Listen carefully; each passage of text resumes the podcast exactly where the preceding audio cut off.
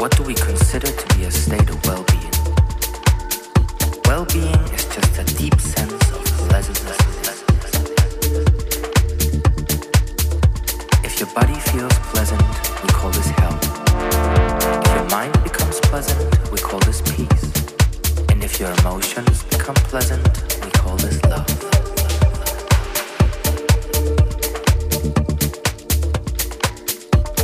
So much of life which can never be explained. It can only be experienced.